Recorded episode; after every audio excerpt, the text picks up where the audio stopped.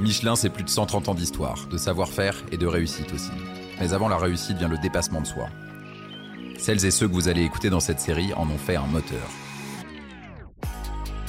Ils sont chefs de restaurant étoilés, sportifs, pilotes ou innovateurs et portent haut les couleurs de Michelin.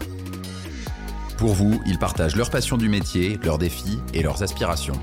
Vous écoutez Passionné, un podcast par Michelin.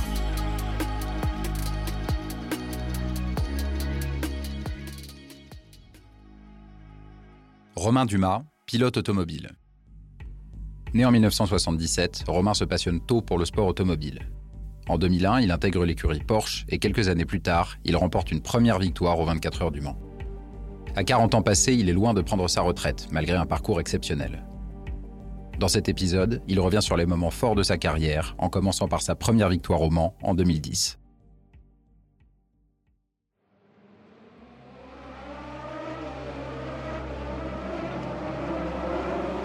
Première fois que j'ai remporté les 24 heures, où euh, c'était au petit matin et on, a, on était en tête de la course, on attend pour euh, remporter cette course, mais il reste encore 4-5 heures. En fait, il, vaut mieux être euh, au volant. Le temps passe beaucoup plus vite que quand vous êtes en attente comme ça et que vous êtes en train de regarder ce que fait vos équipiers. Parce qu'une course d'endurance, on est, on est trois pilotes hein, sur une course de 24 heures. Vous êtes vraiment, entre guillemets, passif et, vous attendez. Et ça, c'est terrible parce que forcément que vous pouvez tout imaginer, vous avez vos yeux rivés sur les écrans des ordinateurs des ingénieurs, vous regardez autant que les ingénieurs toutes les températures, que ce soit du moteur, que ce soit des, pressions de pneus, que ce soit les températures de frein, et vous êtes sans arrêt en train de craindre le pire.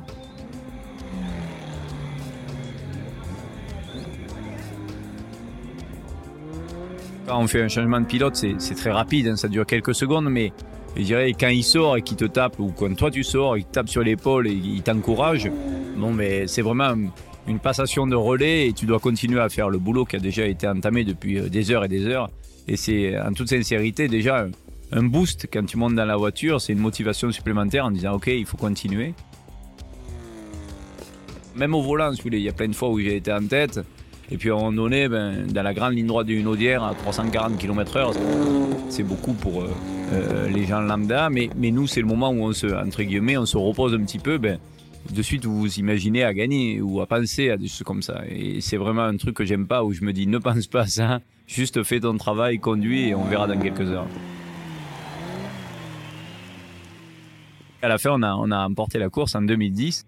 Ça faisait euh, très longtemps que des Français n'avaient pas remporté cette course. Forcément, on a en plus effectué un record de distance qui tient toujours d'ailleurs. Je crois que c'était plus de 5000 km de mémoire en 24 heures. Donc euh, une moyenne de 240 ou 260 km/h de moyenne. Donc autant vous dire que ça faisait, euh, ça faisait un peu de distance. Je suis Romain Dumas, je suis pilote automobile, j'ai 44 ans, j'ai commencé ma carrière il y a plus de, plus de 25 ans déjà. J'ai 22 participations à 24 heures du Mans avec, euh, avec euh, deux victoires. Ma spécialité, c'est l'endurance, mais pas que. Euh, depuis, j'ai fait pas mal d'autres courses, telles euh, Pikes Peak, qui est une course de côte, à laquelle j'ai remporté plusieurs fois, des rallyes avec la Coupe du Monde RGT, que j'ai eu remporté aussi. Donc voilà, un passionné de sport automobile à tout niveau et sur n'importe quelle catégorie. Je suis né dans une, une famille de passionnés de, de, sport automobile. Clairement, mon, mon père, aujourd'hui, a plus de 70 ans et, continue à faire des courses de voitures, donc c'est assez fou. Et, mais j'étais vraiment euh, surpassionné par ça, je parlais euh, que de ça. Et voilà, je savais que ça allait être mon monde.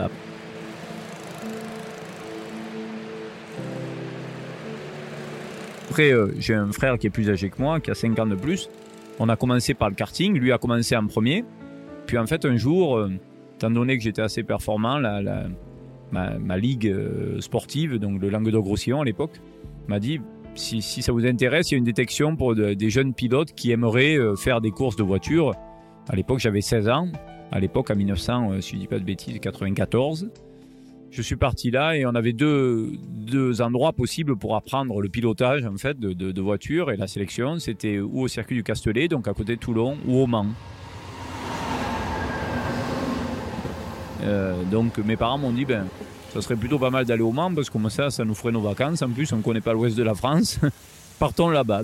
On est parti au Mans et il s'avère que c'était des sélections euh, type huitième de finale, quart de finale, demi-finale, finale, où ils gardaient à chaque fois les meilleurs.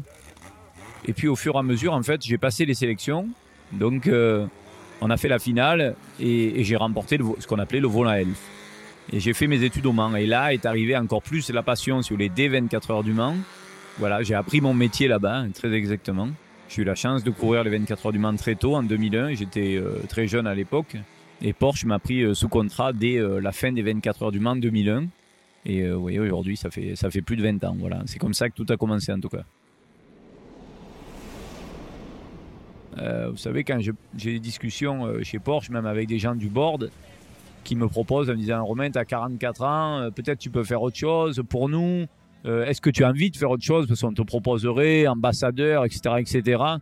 Je leur ai dit Mais les gars, la grande différence entre vous et moi, c'est que vous, le dimanche, le, vendredi soir, quand vous fermez votre bureau, vous éteignez votre ordinateur, votre téléphone, et, et le lundi matin, vous revenez, mais le week-end, vous ne pensez pas à ça. Moi, depuis que je suis gamin, 365 jours par an, je ne vis que pour ça. Mais c'est quelque chose que si on ne connaît pas, si on ne le vit pas, on ne sait pas l'expliquer. C'est une passion, comme je dis des fois, je ne sais plus si c'est une passion ou presque une drogue, mais en tout cas, euh, tant que, tant que tu prends du, du, plaisir et que tu as envie de faire ça, ben, je pense qu'il faut continuer. Euh, j'ai tous mes équipiers qui ont, qui ont tous quasiment pris la retraite parce qu'à un moment donné, ils se sont dit, bon, on est haut de l'affiche, on s'arrête là, c'est sûr que c'est super. Euh, je comprends tout à fait. Maintenant, quand ils viennent me voir euh, au 24 heures du Mans, euh, beaucoup d'entre eux, même Tom Christensen, des fois, qui m'a dit encore 2-3 ans, je rêverais d'être à ta place. Je me suis dit, mais quel, quel dommage d'en être là d'un côté, à se dire, ok, j'ai arrêté tout en haut, parce que peut-être j'avais plus envie de faire tous ces efforts. C'est un métier incroyable qui permet le dépassement de soi-même, la remise en question et aussi de toujours chercher à évoluer et à s'améliorer.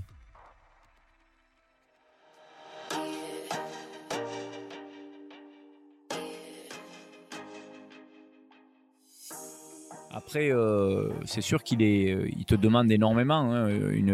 forcément, je suis quand même pas très souvent à la maison.